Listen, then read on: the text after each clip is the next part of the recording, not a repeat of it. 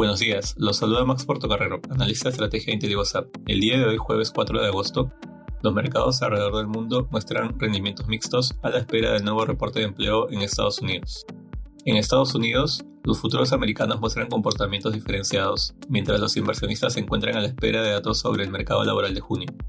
El presidente de la Reserva Federal de San Luis, James Bullard, mencionó que no cree que Estados Unidos esté en recesión, citando aumentos de empleo y un bajo nivel de desempleo.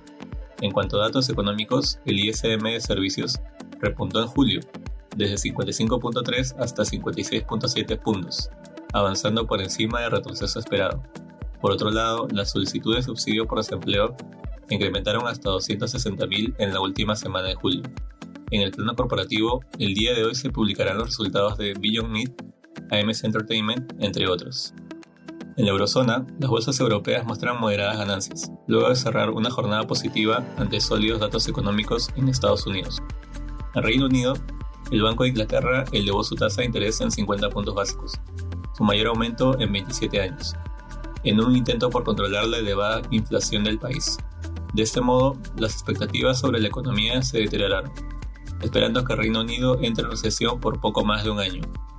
En Asia, las acciones mostraron rendimientos positivos debido a menores tensiones entre Estados Unidos y China. El Nikkei avanzó 0.69%, mientras que el índice chino de Shanghái rindió 0.8%.